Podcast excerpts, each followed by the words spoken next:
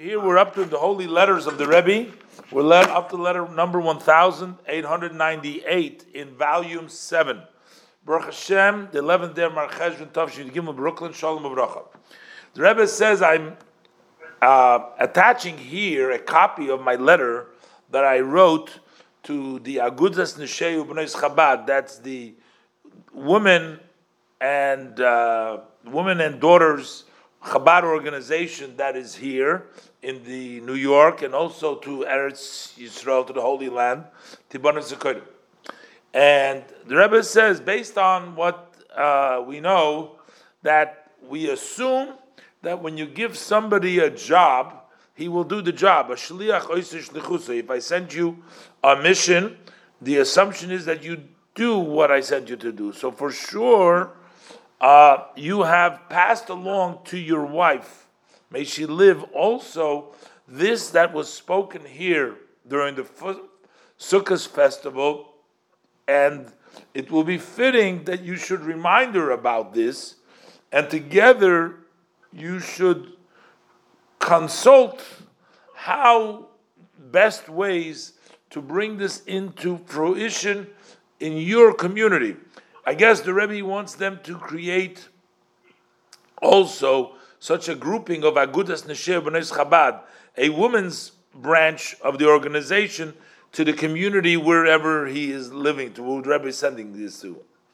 So the Rebbe said, I've already said this in the past, that you should not be particular that it has to be such women and uh, girls, uh, daughters, that have a certificate that they are from Chabad. You know, they have a need a membership card that you're from Chabad in order to be part of this Neshei Chabad organization.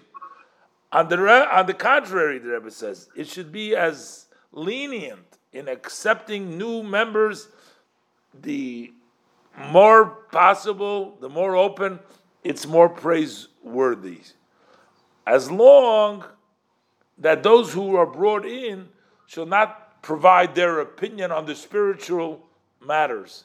In other words, they shouldn't be running the organization, telling you what to do. Open it up, bring them in, but not to give them the voice to direct where this is supposed to be on the Sheikh Chabad, uh, uh, Chabad, is supposed to be a Chabad organization. Then it will be good for them and for those who are on the. Um, on the head of the heading the organization. So here you see the Rebbe is is is is, is, is telling him. Uh, the Rebbe had spoken to him before, and we mentioned I think it was a letter before. Uh, the Rebbe said that they should also create these kind of branches of Chabad in the various different communities.